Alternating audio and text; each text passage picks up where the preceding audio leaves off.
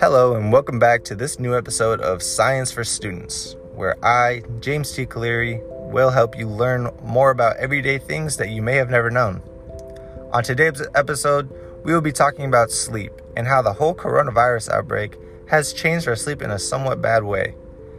We will be looking into a study done by the 2020 European Sleep Research Society to show how the country of Italy's sleep has changed after being put into lockdown.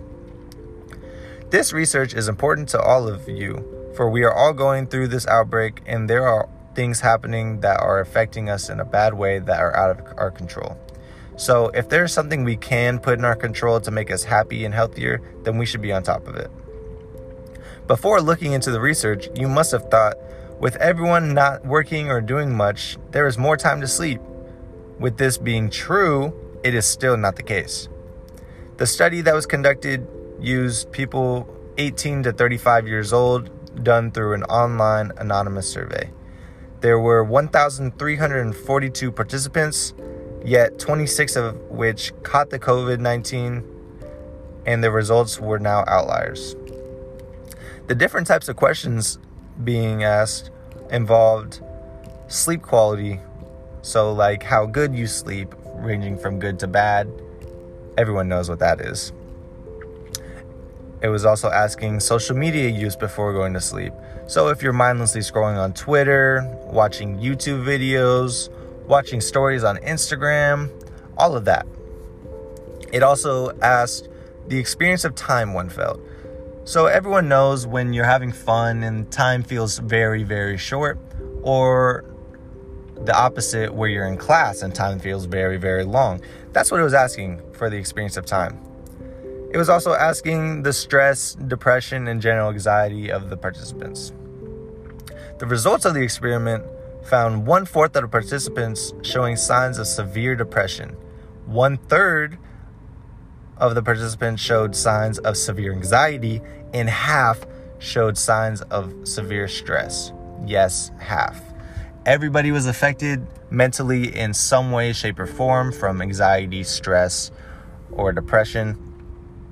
Everyone had something else.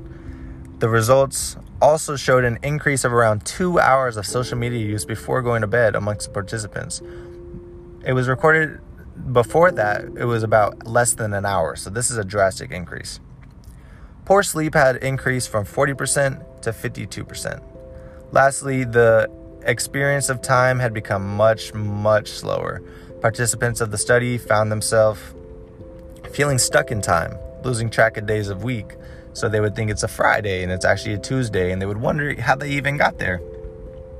About five times a week, they would feel stuck, just stuck in time, opposed to a normal three times. Now, you may wonder why these results are significant. And I will try to link these together, th- link these together for you to show how they are. Participants must have felt alone more so they were more depressed and anxious without being with friends and family. So, with social media being a thing now, being alone is somewhat easier. Since people felt alone, they would use social media to talk to friends and family and have more of a sense of community, which seems great for one's mental health.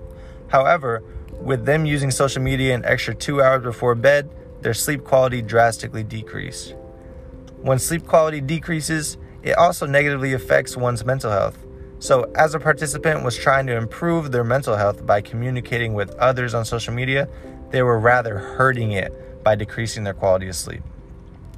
Participants also lost sense of time since they were not busy doing anything, rather just refreshing their media feed or just being stuck inside. With this, it seems rather difficult for one to have a good mental health during these hard times for no matter what you do, it seems to be a bad thing that you're doing for your mental health. This is how important sleep really is. And for one to be better mentally, one must give up more time on social media before bedtime and maybe pick up a book or watch a show just to relax the mind more. That's something to note for everyone listening. With this information, you can better control how you feel during this pandemic, for we are all in this together and things will get better. Thank you for listening to this episode of the podcast, Science for Students. Next time, we will speak on space and if aliens really exist.